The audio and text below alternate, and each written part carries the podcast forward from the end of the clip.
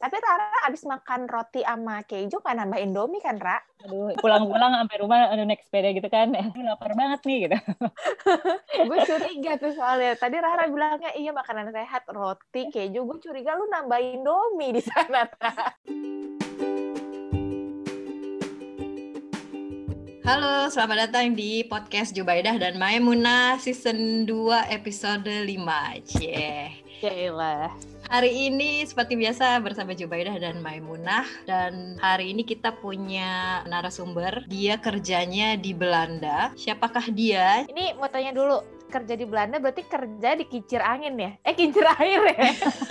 Tapi nggak nggak di atas kincir angin ya. Tapi gue muter-muter gitu. Epic banget. Halo, silakan perkenalkan. Ada siapa di sana? Halo, ini pakai nama asli apa?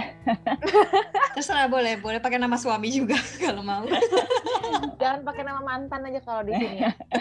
Halo, gue Rara. Gue tinggal di Delft sekarang di Belanda. Ini udah tahun ke-6 setelah gue Wow. pikir-pikir. Ini udah tahun ke-6 tuh. Jadi gue dulu eh, sekolah, terus sempat kerja, terus suami gue juga kerja, terus sekarang suami gue sekolah. Hmm. Sekarang gue kerja dari rumah. Jadi tuker-tukeran aja nih sama suami ya. Ya gitulah. Kerja sekolah, kerja sekolah. Mau gimana aja, sisanya cuma bisa itu ya. Kita langsung aja ke pertanyaan pertama nih karena udah nggak sabar. Udah kayak kuis. Pertanyaan. Hadiahnya gue lihat contekan ya dia. Gue kepo nih, Ra. Tadi Rara sempat cerita kerja kan di Belanda selagi suami kuliah, Rara ya bekerja. Nah, kalau boleh ceritain sekarang kesibukan pekerjaan Rara itu sebagai apa sih di Belanda? Jadi ini gue cerita history aja ya dulu. Yo, iya, iya, boleh. Boleh, boleh, boleh. Ini pelajaran sejarah berarti. ya? Ya jadi suami gue kuliah 4 tahun, kayaknya udah tahun keempat. Jadi waktu suami gue kuliah tahun pertama, gue baru selesai nih S2. S2 gue 2 tahun. Terus habis itu tadinya mau langsung lanjut sekolah lagi. Tapi kayak aduh gue pengen kerja deh. Cie. Cari-carilah kerja. Nggak langsung sih pada saat itu wawancara segala macem. Gue juga mau nyarinya yang sebenarnya yang deket di Rotterdam. Eh dapet wawancaranya di Amsterdam. Masuklah habis itu gue lulus beberapa bulan terus kerja di Amsterdam. Itu studio arsitek gitu sih. Studio arsitek yang isinya foundernya tiga orang terus orang di dalamnya kayaknya termasuk gue 4 sampai 5 jadi studio kecil gitu. Terus ya itu akhirnya gue kerja ya hitungannya nggak nyampe setahun sih waktu itu. Terus masih yang dari rumah waktu gue memutuskan untuk aduh gue nggak lanjut deh gitu tapi tetap di rumah waktu itu tetap ngasih-ngasih data lah atau apa tetap hitungin pekerjaannya. Baru pas 2018-nya yaitu anak gue lahir. Jadi gue waktu itu emang memutuskan kayak pelan-pelan berhenti karena gue lagi hamil gitu gede juga saat itu. Ya. Kalau di Belanda kan ya ini kondisi pandemik kayak gini, kalau Rara sendiri home office atau dari rumah nih? home office atau dari rumah sama bu. Work from home atau work from office? jadi kan setelah gue kerja itu gue akhirnya freelance kan. Jadi gue di rumah kan. Jadi ya sampai sekarang gue emang kerja di rumah. Nah ini gue cerita dari sisi suami gue ya.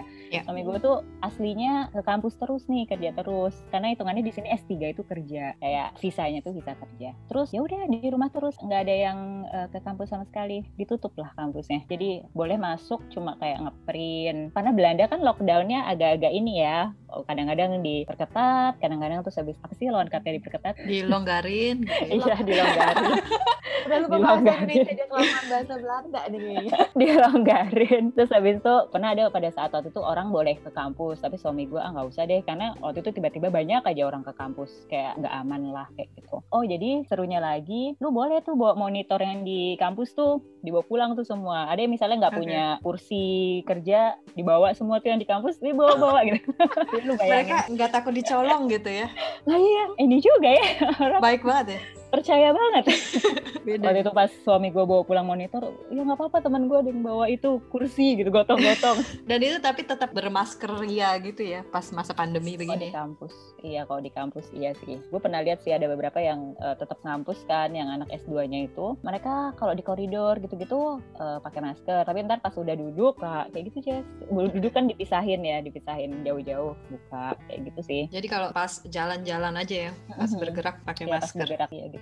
Nah kalau dulu waktu Rara masih kerja tuh di kantor nih, gimana sih pergaulannya sama orang Belanda gitu? Mereka pas tahu kita orang Indo, apakah terus jadi excited gitu? Wah kita punya ikatan nih, Cia. Dulu pernah 350 tahun bersama, Cia.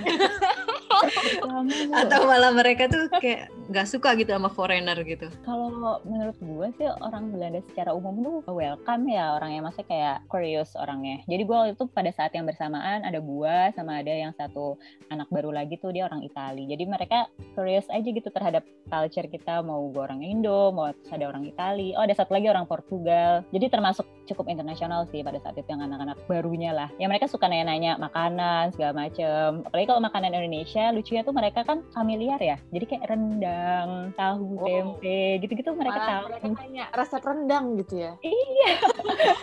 Jadi gue inget ada salah satu bos gue gitu yang udah agak tua, eh, saya pernah nih masak rendang gitu lah mereka ngomong gitu. Tapi rasanya kok beda ya? Mendingan beli aja ya kan soalnya di Amsterdam itu banyak toko Indonesia kan, banyak apa sih restoran Indonesia mereka tuh suka makan makanan kayak gitu. Hmm. Lucu sih, menarik. Jadi kayak suka share-share resep yang aneh-aneh kayak empe-empe gitu kan mereka nggak tahu. Jadi lucunya lagi ya obrolan itu semua dilakukan cuma pada saat lunch. Jadi lunch time tuh udah isinya obrolan kayak share culture gitu lah. Lucu sih, nggak yang apa ya terus kita di aduh foreigner nih gitu-gitu nggak sih. Mereka welcome. Berarti maksudnya Rara tadi kalau pas kerja ya kerja gitu, pas istirahat Oh, iya. ngobrol gitu. Iya betul. Kalau kerja, aduh kayak nggak ada deh orang yang ngobrol sama sekali kecuali tentang kerjaan ya. Lu misalnya tiba-tiba lagi kerja terus, aduh ini gue pengen ini nih Berarti kayak nggak aneh gitu. Kayak bisa colek-colekan, eh anak gua kemarin sakit. Oh iya iya nggak bisa. Kemarin gua ke dokter anak ini nggak ada cerita nggak ada cerita kayak gitu ya Raya. Iya iya benar-benar itu itu kayak apa ya peraturan tidak tertulis gitu kayaknya deh. Berarti orangnya disiplin ya. Jadi baru datang orang-orang udah pada duduk nih kadang-kadang gitu kan terus udah bikin kopi atau bikin teh duduk depan laptop duduk gitu. Kecuali ntar kalau ada oh ya meeting dulu bentar ngajain apa udah terus tiba-tiba pas jam makan siang biasanya kayak jam ya antara jam 12 sampai jam 1 tiba-tiba kayak orangnya berubah aja gitu semuanya kayak keluar aslinya. Padahal pas lagi kerja agak-agak deg-degan kan aduh aduh bos gue nih galak nih galak ya. tiba-tiba berubah. Eh tapi ntar tiba-tiba selesai lunch balik lagi modenya ya gitu mukanya berubah lagi. Jadi kayak ada kayak kayak handphone gitu ya bisa di switch modenya gitu. Mau yang silent atau mau yang eh, getar. Ini bagus juga nih Maimunah punya analogi. Menarik juga ya jadi HP. Terus nih kalau sekarang Rara di Belanda tinggal di rumah atau apartemen? Kalau ini sih hitungannya gimana ya row house gitu deh. Kayak yang kayak cuma tiga lantai tiga lantai gitu kan kalau apartemen kan hitungannya yang kayak banyak gitu 20. Ini kayak yang cuma tiga lantai tiga lantai gitu. Jadi Hmm. Gue Lantai tahu satu. bahasa Indonesianya apa. Apa, apa tuh? bu? Rumah susun. Rumah susun di Indo juga tinggi-tinggi. Tinggi susun. Jadi ini kosan deh kali ya. Bukan ya kayak cuma kayak tiga lantai empat lantai lah maksimal kayak gitu. Aha. Jadi tapi per lantai beda orangnya. Tapi gue pintunya beda sih. Tapi kadang-kadang yang lantai dua sama lantai tiga pintu depannya bareng. Itu apa ya namanya? Townhouse ya sebenarnya benar tadi. nah. Tadi Rara udah bilang row house, kalau di Indo mungkin townhouse gitu. Iya, dulu juga di Rotterdam kayak gini juga sih tipe rumahnya. Gue nggak pernah sih yang di apartemen yang kayak 20 lantai yang gitu-gitu. Kayaknya di Eropa juga jarang sih yang Jarang tinggi-tinggi ya, begitu ya. iya benar. gue kepo sih karena tadi udah sempat disinggung tinggal di row house terus nah gue kepo sekarang lebih ke daily life-nya sih buat di sana kira-kira kalau untuk uh, living cost nih di Belanda itu apakah semahal yang kita pikirin atau sebenarnya enggak kok kalau dibandingin sama Jakarta ya so-so lah kayak gitu misalnya Sebenarnya sih tergantung kotanya ya. Jadi gue waktu itu pernah sempat juga eh, apa gue pindah aja ya ke Amsterdam gitu. Wah di Amsterdam mahal banget rumah. Jadi bisa aja misalnya gue dulu, kalau dulu gue pas kerja kan di Rotterdam itu studio ya berdua. Itu kayak 700, itu udah studio lah semuanya di dalam 700-an euro, 750 apa kalau nggak salah ya. Semuanya di dalam, nggak begitu besar sih emang dapur, terus eh, toilet segala macam. Berapa meter persegi, Ra? Masih inget gak? 6 kali 5 apa 6 kali 6 ya? Bener-bener Kecil kayak ya? studio ya, studio. kayak Hmm, studio kan. apartemen gitu ya Iya benar kecil lah. Terus ya itu 700-an. Lah di Amsterdam 700-an itu sharing coba. Nah, Dia cuma dapat room. Ih nggak worth it banget kan. Jadi ya udahlah. Tapi ya gitu mahal di ongkos. Tapi kebetulan sih waktu itu ongkosnya kan dibayarin sama kantor kan. Ya udah. Rotterdam Amsterdam tuh ada kereta yang cepat itu 40 menit. Itu 40 menit aja kita anggap lama ya. kalau itu tadi udah ekspres tuh ya. Iya, itu kereta cepet. Nah, kereta yang lamanya bisa bisa sampai dua jam sih. Menurut gua lama di jalan tuh nggak enak lah ya, nggak bisa ngapa-ngapain. Nah, kalau di Delft ini malah lebih murah lagi daripada di Rotterdam karena kota kecil kan. Tapi nggak sih, murah mahalnya tergantung sini. Kebetulan gue dapat rumah yang murah, tapi teman-teman gue ada yang beberapa udah agak mahal karena banyak student internasional. Ini gue di sini dapat 890 lah, udah satu kamar gitu. Terus ya lebih gede lah kan karena ada anak gue juga kan, ya lebih gede sekarang gitu. Tapi hitungannya masih satu kamar. Berarti kalau misalnya kita mau cari harga paling murah gitu ya buat studio 30 meter persegi gitu, di bawah 700 dapat nggak sih sebenarnya? Nah, enaknya itu di sini. Jadi ini ngomongin tentang perpajak-pajakan juga ya. Hmm. Jadi kan walaupun lo kerja terus sebenarnya pajak kerjanya tinggi banget sih di sini menurut gue itu itu yang kadang-kadang gue kayak ah sebenarnya kerja di Belanda itu enak atau enggak sih? Bingung kan. Lu dapat duit nih tapi diambil 40% coba bayangin. Jadi 40% lah almost setengah kan ya. Iya. tapi si hunian lo kalau misalnya harga selain gas listrik gitu-gitu ya masih 710 lu bisa apply untuk yang namanya tunjangan rumah. Tergantung sih tergantung eh, dokumen lo tergantung apa. Ada yang bisa sebulan 200 sebulan 300 jadi kayak uang kembali gitu. Hmm. jadi hitungannya dulu rumah gue misalnya 700 terus dapat tunjangan 200 atau 300 gue lupa. Jadi gue bayar 400 lah ya hitungannya kayak gitu. Tunjangannya Ada- ada. dikasih per bulan, bukan dalam satu kali di, di akhir tahun gitu. Enggak per bulan. Itu ya itu tapi ke ini ke kantor lu berarti ya. bukan kayak kantor pajaknya gitulah. Kayak apa ya? Kantor pajak bener, iya kantor pajak tapi yang kan bukan kantor pajak yang ngambilin duit kita tapi kantor pajak yang ngasih kita tunjangan ada yang bagian kayak gitu juga tapi ya emang ini agak tricky sih kayak dokumen lo harus lengkap banget terus lo harus benar-benar ngurus banget kayak gitu-gitu Itu buat foreigner juga berlaku kayak gitu ya. berarti? Iya, bisa buat foreigner. Bisa Selama juga. kita bayar pajak gitu ya. Tapi berarti di tahun pertama tetap Rara mesti bayar dulu dong ya, 700 terus Oh, nanti iya. di akhir tahun eh, Rara ngeplay, di tahun keduanya baru Rara Iya, dapat potongan iya, kayak gitu ya. Emang. Mm. Jadi dia kayak assess dulu gitu kan, nih orang Hmm. gimana perduitannya segala macem. Kok tiba-tiba gua nunggak atau apa kayak yang tabungannya nggak stabil gitu, nggak nggak lolos lah kayak gitu gitu. Ini ini ini sih apa lumayan penting buat diketahui juga sama orang-orang karena kadang-kadang orang-orang kayak oh iya ada kayak gitu ya kayak gitu gitu loh kayak Mhm. hal yang baru. Iya, gue ya. juga baru dengar sih sebenarnya. Jadi kayak Tapi- eh, orang mikir, oh udah bayar udah bayar pajak mahal, terus hunian juga mahal kan, belum lagi untuk biaya hidup. Tapi ternyata ada Ada- ada untuk tunjangan, iya. Tapi emang ada syarat-syaratnya sih Eka. Jadi kayak rumah lo tuh nggak boleh yang sharing. Rumah lo kayak harus Oh, harus studio. rumah sendiri gitu ya. Hmm, studio lah minimal studio jadi kayak yang semua toilet segala macam di dalam jadi nggak yang sharing. Itu terus habis itu satu alamat rumah lo doang. Ada juga yang satu alamat misalnya 165 ternyata ada tiga orang. Ada juga kan yang kayak gitu. Gue juga waktu itu nggak langsung. Jadi kayak beberapa lama baru wah keterima nih gitu. Ini kayak Tapi itu ada ininya nggak sih, Ra? Oh, lo akan dapat si tunjangan itu dalam waktu misalnya periode 2 tahun aja atau tiga tahun aja, atau selama lo kerja dan selama lo bayar pajak, lo bisa memanfaatkan fasilitas itu gitu. ya di assess sih. Di assess gitu kayak Tiap tahun di assess baru gitu ya. Iya betul. Jadi tiap tahun mereka ngasih surat kayak gitu. Ya lumayan lah. Uangnya ntar buat bayar pajak sampah. Jadi keluar masuk. Pajak sampah dia ini Eh, menarik. ya. mahal, mahal juga lagi. Tempat lo nggak sih Jess? Ih mahal bu. Pajak Sampah itu kalau misalnya tinggalnya kayak di tempat Rara kayak gitu, sampah udah dijadiin biaya bulanan sih. Jadi gua nggak tahu berapa gitu. gue bayar sendiri. Ada setahun terus jadi dipotong per bulan hampir 150 deh. Lumayan kan sampah doang. Dua juta lima ratus cuma buat sampah. Sampah. Bingung nggak sih? Padahal itu Rara juga buangnya udah terpisah kan. Iya betul. Udah dipisah benar. Tapi tetap Iya. harus bayar 150 euro itu Mm-mm, per bulan. Lumayan kan? Udah gitu insurance segala macam. Menurut gue sih di sini pengeluarannya lumayan sih. Tapi ya plus minus sih. Insurance kan misalnya lo bayar nih per bulan seratusan, tapi kan setiap lo ada apa-apa ya lo nggak keluar Aman lagi ya, kan. udah tercover ya. Iya betul. Iya. Sakit apa, anak lo sakit apa. hmm, Itu sakit apa udah semua. 100 euro itu untuk student atau pekerja nih? Eh, yang basic sih itu. Kalau student Cimikta gitu, Cimikta kebetulan dia emang daftarnya yang student. Dan Dia dari awal emang daftar yang student. Padahal kalau dia tuh sebenarnya bisa juga sih yang yang pekerja. Kalau student lebih murah. Oh jadi kalau misalnya udah punya anak juga harus bayar yang basic walaupun dia nggak kerja misalnya gitu. Ya itu yang seratusan per bulan itu. Tadi udah rumah, udah lu ceritain ya, Ra, ya. Terus gimana tipsnya nyari rumah, beda kota, beda harga gitu ya.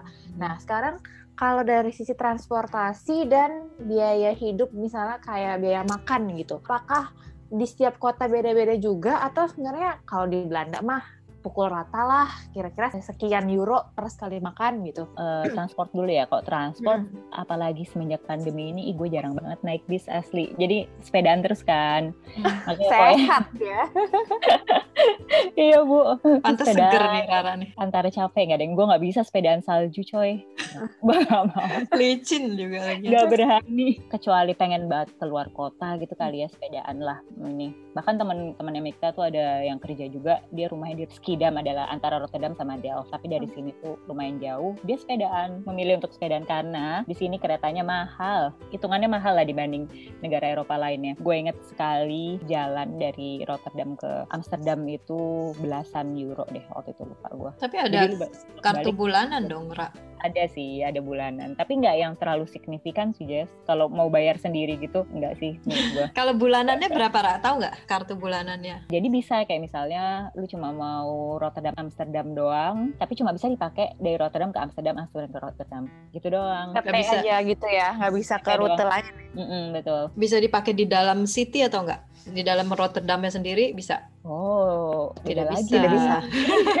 jadi pada waktu gue kuliah rumah gue itu jauh dari kampus kalau gue rajin gue naik sepeda lah itu kan lumayan lah naik sepeda 30 menit sampai 45 menit kalau misalnya mau kuliah kan capek juga ya ntar di Iya. kelas udah ngantuk Heeh. kalau gue rajin tuh naik sepeda tapi kalau udah lagi ribet-ribetnya gue naik metro. Nah metro ini sekali jalan itu dua setengah deh kalau nggak salah. Gue bolak-balik udah 5 euro sehari. Terus hitunglah sebulan udah lumayan sih pada saat itu gue kayak aduh ini boros banyak buat kan student. ya, Jess? iya buat student kan banyak Parah. kan. Kayak aduh gue naik metro kalau bener-bener inilah. Kecuali gue student orang Belanda. Oh itu dia. Kecuali gue orang Belanda. Dapat tapi kalau gue orang luar gini nggak nggak dapet kartu gratisnya gitu. Mahal. Lumayan banget ya, 5 dolar sehari. Kalau misalnya kerja 20 hari, udah berapa tuh? 100, 100 euro, euro. ya berarti. Heeh. 100 euro, sejuta lebih ya. Sejuta Buat- tujuh ratus. Buat transport aja ya, Ra ya. Betul. Ya gitulah. Terus kalau makan, nah kalau makan menurut gue itu ini sih apa namanya? Ada beberapa hal di sini malah hitungannya mungkin lebih murah kali daripada di Indo. Terutama Oh yang ya? fresh fresh gitu. Gue tuh di sini suka banget ke pasar ya. Jadi bisa dapat kayak bak-bak gitu. Dia hitung eh, dia jualannya satu bak nih satu euro. Bisa dapat Hmm. anggur gede-gede, terus bisa dapat apa brokoli gede-gede. Jadi Oh, udah di mix sama dia Enggak. udah di mix. nggak di mix jadi kayak satu bak isinya brokoli doang dua atau sampai tiga biji terus satu Hmm. bak isinya anggur doang Hmm. tapi yang kayak yang sampai menggunung gitu aja atau tomat-tomat kecil. Nah gue kebanyakan sering belanja di situ sih pasar kayak gitu. Alpukat tuh seingat gue avocado tuh kalau di supermarket bisa yang kayak satu biji satu euro misalnya gitu. Iya bener. dia satu bener kan? Nah Heeh. itu dia satu euro dapat tiga terus gede-gede gitu. Terus kayak ini menguntungkan sekali. Jadi kita selalu belanja di situ sih. Kecuali ya yang macam roti beras kayak gitu kita di supermarket Hmm. dan gue soal makanan sih bisa lah ini banget nggak terlalu habis banyak sih bisa kayak seminggu tuh tiga kali belanja doang yang sekalinya belanja 15 euro aja udah mahal banget Hmm. udah kayak banyak banget jadi makanan tuh bisa diatur Karena masak sendiri ya Ra ya. Nah itu dia, karena masak sendiri. Begitu Rara makan di restoran gitu gimana Ra kalau di Belanda? Wah, mahal restoran di sini kan ada yang satu porsi belasan kayak gitu. Kita jarang sih makan di restoran. Cuma kecuali pas yang cuma pas tamu terhormat datang kayak gue datang gitu ya waktu itu. Di- dibayarin itu, cuy. itu aja. Oh, yes, itu di Rotterdam hitungannya murah-murah loh menurut gue yang kayak restoran-restoran Asia ya. ya. Heeh, itu itu masih inilah kayak yang di bawah 10. Oh, di nih mahal nih restoran-restorannya di atas 10 euroan gitu satu porsi. Terus udah gitu yang makanan betul lah ya yang Eropa yang Hmm. set gitu, roti, sup, bukan yang kayak nasi. Bukan nasi segerobak gitu ya, tapi fancy. Iya, Ini ada Iya, roti, fancy, ada fancy, saladnya. iya, ada supnya. Ada sausnya. iya, aduh udah lah, nggak usah deh gitu di rumah aja yang kayak gitu-gitu.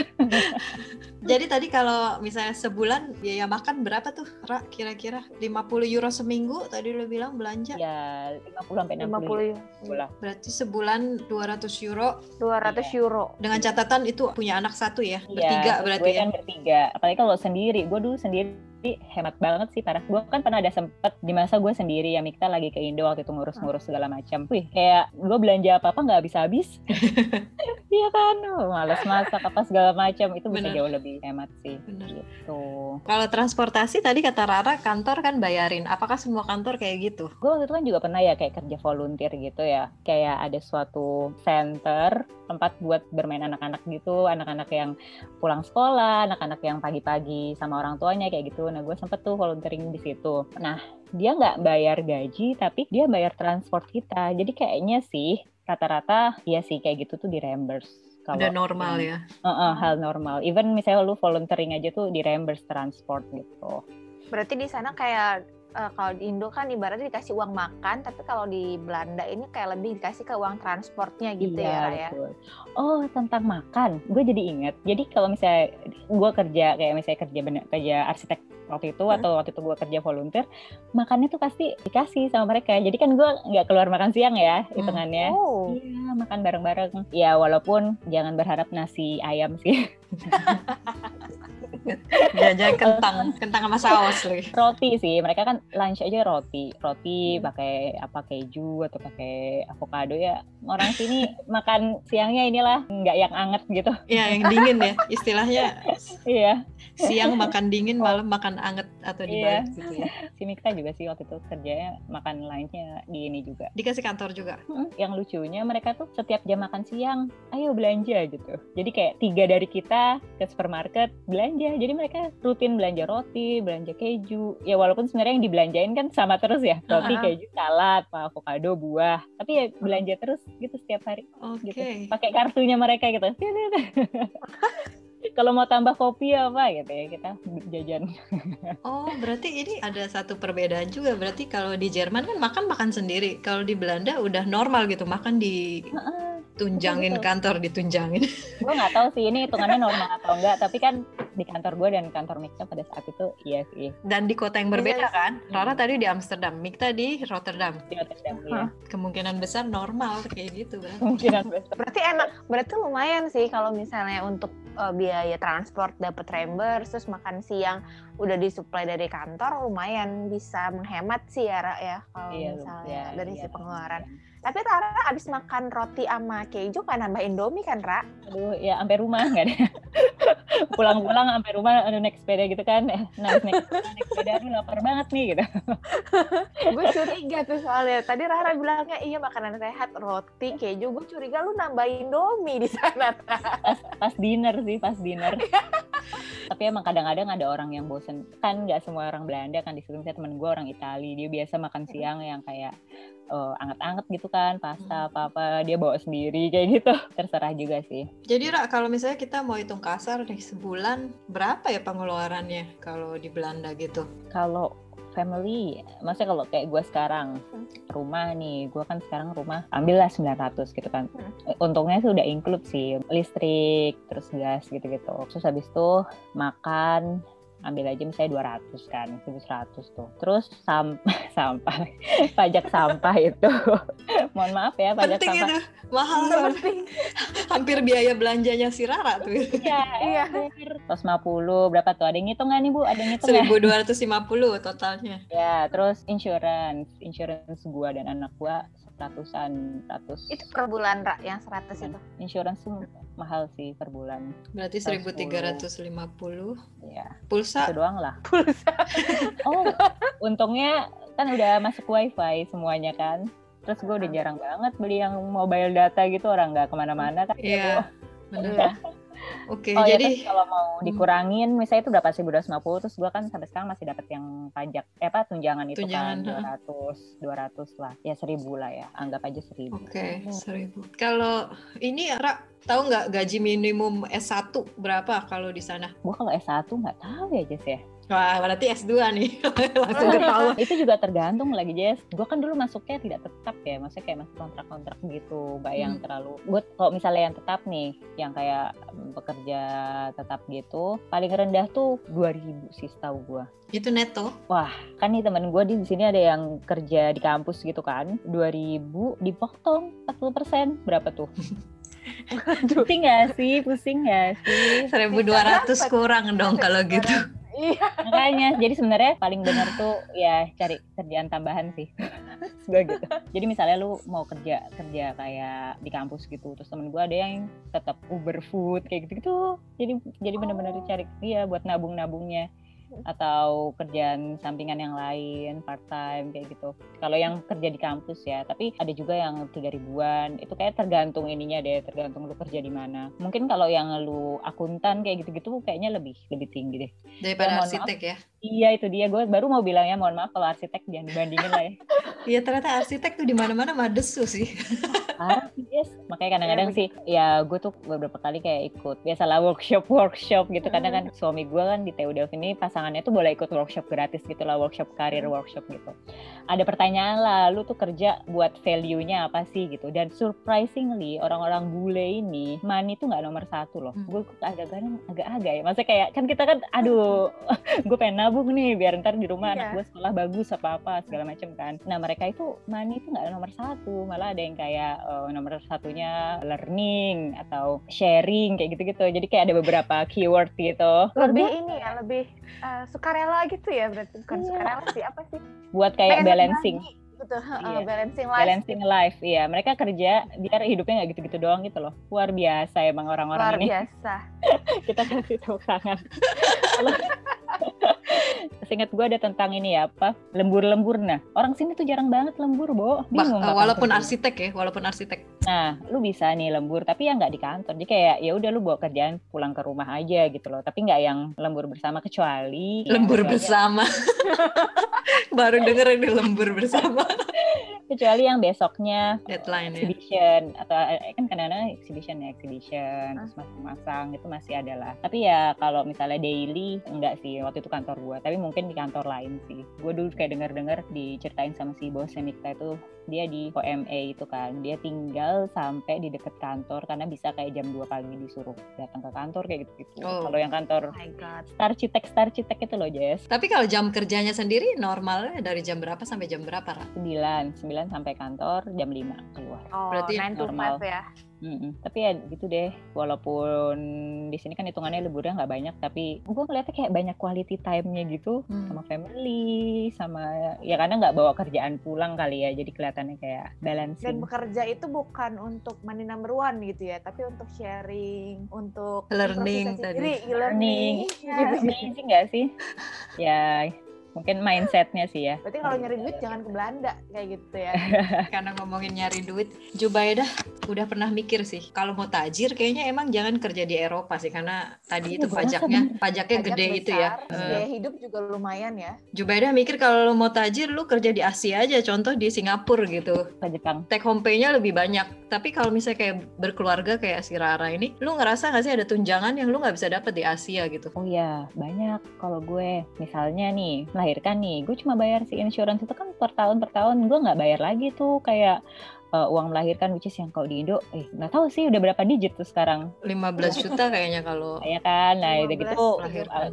mm-mm, terus habis itu kalau nginep-nginep lagi terus uh, dokter anak, gue diceritain teman-teman gue dokter anak sekali ketemu muka dokternya aja berapa tuh, udah juta-juta kan. Nah kalau di sini kan gue nggak bayar lagi. USG, Sekolah. USG nggak Ah, bayar. USG. Gue itu gue udah nggak bayar lagi sih hitungannya semuanya. Sekolah, Sekolah, sekolah anak, udah gue udah nggak pusing-pusing dan nggak usah cari sekolah bagus karena kan di sini ya sekolah kayak gitu semua gitu kan ya kayak semua sama rata lah ya. Lu mau dari Hmm. yang di desa banget atau di kota banget ya mereka pendidikannya sama lah kayak gitu semua. Hitungannya nggak gratis sih, tapi gue sebulan cuma bayar 13 euro. Nah, aduh itu nggak ada Iya. apa-apanya 13 Iya euro. bu, di Indo kan Iya. ya ampun sakit kepala.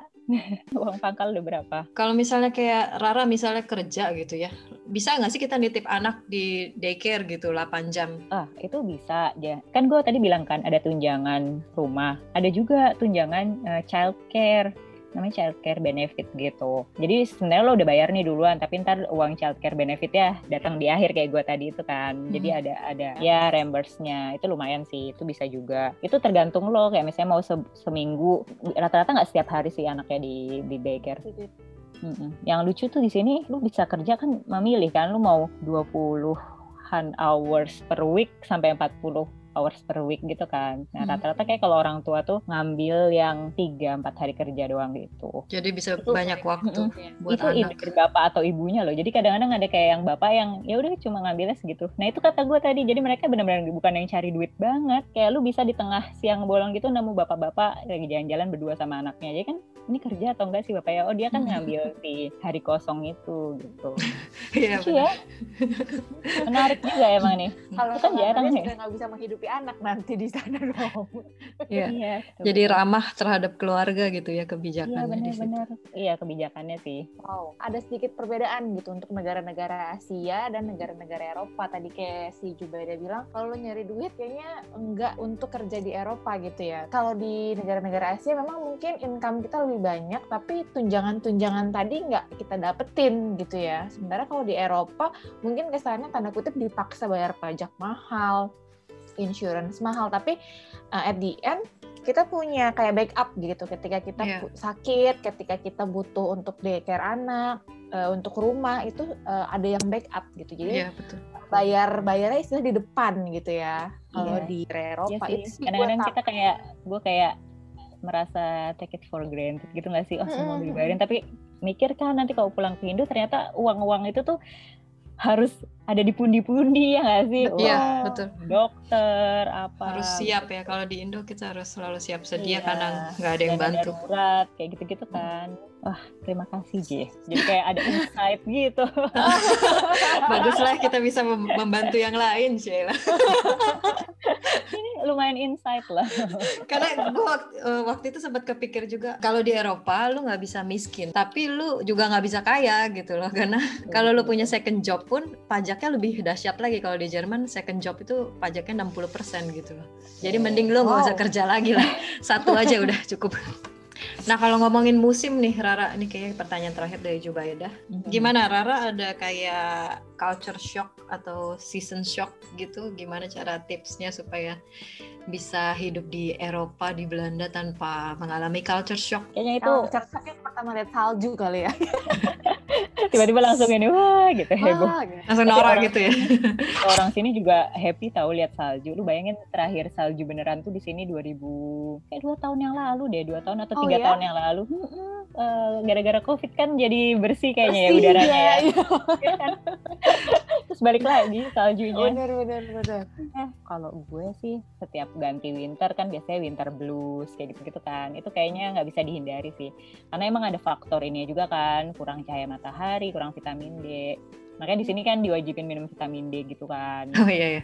ya kan? Gue gue juga nggak pernah denger ketika Oh iya. kalau gue Ini nggak karena ini sesungguhnya karena anak gue juga sih. Gue juga dulu kagak pernah coy waktu sendiri disuruh minum vitamin D gitu biar nggak winter blues gitu. Kurangan cahaya matahari kayak gitu-gitu. Perbedaan waktu yang kayak kayak misalnya summer terus day-nya lebih panjang gitu kan juga harus ini gak sih? Disesuaikan ya. Mm, adaptnya di sini itu lu nggak bisa yang kayak selalu hidup sama terus gitu gak sih? Hmm, Jadi lu harus ada per per apa ya? season deh. Eh, per season. Tiap season ngeluarin baju, masukin yang lain. Iya. terus, Terus- ngelihat oh jaket gue udah kekecilan atau ah, jaket anak gue udah apa udah buluk Nah, ntar ini Ah. lagi ya gitu deh ini Ya. tiba-tiba lu pagi-pagi panas ntar siang-siang hujan deres cuacanya agak-agak ini sih unpredictable Kalau Rara ngerasa perlu adaptnya lebih ke cuaca gitu ya, Raya. Jadi kayak cuaca kalau sih waktu ya, awal-awal dulu juga culture itu lebih lebih mudah untuk dihadapi gitu ya dibanding perbedaan culture cuaca tadi. kalau culture tuh gue ini sih culture orang sini tuh nggak semua orang Indo cocok tapi kalau gue gue cocok-cocok aja. Udah terbiasa nih nemu-nemu orang yang macam kayak gini. Yang mereka tuh to the point kan. To the Mhm. point yang kayak lu ngomong ya sekeluarnya aja lah dari mulut gitu kayak. Direct "Lu gitu ya. ini ya lu Nggak diayak dulu ya?" pakai baju putih kurang ini deh gitu misalnya. Langsung aja ngomong gitu kan. Terutama juga kalau kerjaan kan juga kan. Mereka kan bukan yang ngomong yang pleasing gitu loh. Ngomong biar kita seneng mereka kan nggak gitu kan. Ngomongnya ini nggak bagus ini bagus ini aduh ngapain sih lo bikin ini? Gitu gitulah ya nggak tahu sih. Gue merasa gue udah sering ketemu tipe-tipe orang yang macam kayak gini jadi nggak terlalu shock sih. Tapi mungkin kan ada kalau yang di Indo terlalu eh, sensitif atau ketemunya iya sensitif. Terus kayak gitu-gitu mungkin agak culture shock. Sama kalau di sini kan lu nggak ada hierarki ya. Hierarki Hmm. kan kalau di sini. Jadi lu misalnya bos lu udah tua pun lu manggilnya nama aja gitu kan. Nggak Hmm. yang Mister siapa gitu nggak kayak gitu. Dan mereka juga nggak suka kan. Oh dari Mereka- bahasa bahasa Belanda pun nggak ada perbedaan ya untuk orang yang lebih tinggi atau nggak ada, yang sama? ada. Oh, nggak ada. Mungkin kok di sini orang yang nggak kenal sama kenal. Misalnya kayak cuma u atau y gitunya doang gitu. Ada kayak gitunya. Tapi rata-rata mereka kalau udah kenal maunya seumur aja. Nggak maksudnya disamain aja kayak gitu. Setara gitu ya Ra ya. Mm-mm, mm-mm. modelnya nggak yang hierarki gitu sih kalau di sini. Oh, Wow, terima kasih banget buat hari ini cerita Rara. Kita dapat banyak insight baru nggak cuman Jubaidah, nggak cuman Maimunah, tapi Rara pun dapat insight tadi ya. Menya- menyadari Wah, iya juga bener. ternyata bener Bener juga ya ya, gitu ya. di masa Makasih depan nanti. Ada ada pencerahan gitu ya. Iya. Nah, semoga uh, teman-teman yang dengerin podcast Jubaidah sama Maimunah ini juga dapat pencerahan gitu. Uh, kalau pengen berkarir gitu ya, pengen nyari kerjaan lain selain di Indo misalnya, uh, dengerin dulu deh podcastnya Maimunah sama Jubaidah. Siapa tahu negara-negara impian tujuan kalian itu udah pernah kita bahas gitu ya. Jadi dapat pencerahan, dapat oh ternyata kalau kerja di Berlin, kerja di Amsterdam itu seperti ini kayak gitu. Makasih banget buat Rara yang uh, hari ini udah meluangkan waktu untuk cerita tentang kerja di Belanda gitu ya. Semoga nanti ke depannya kita bisa undang lagi, semoga nggak kapok ya untuk ketemu Jubaidah sama Maimunah gitu. Untuk misalnya ada cerita-cerita, topik-topik yang lebih seru lainnya, kita bisa sharing lagi di podcastnya Jubaidah sama Maimunah. Terima kasih Rara Terima buat kasih hari aja ini sama- waktunya. lumayan lah bisa ngobrol-ngobrol jarang nggak sih lu Oke. lagi lockdown ngobrol-ngobrol sama orang kan Berbahasa Indonesia lagi. nah Berbahasa itu dia gue baru mau bilang itu dia ada poinnya ya. oke Sampai ketemu lagi di podcast Jubaidah dan Maimunah selanjutnya. Bye-bye. Bye bye.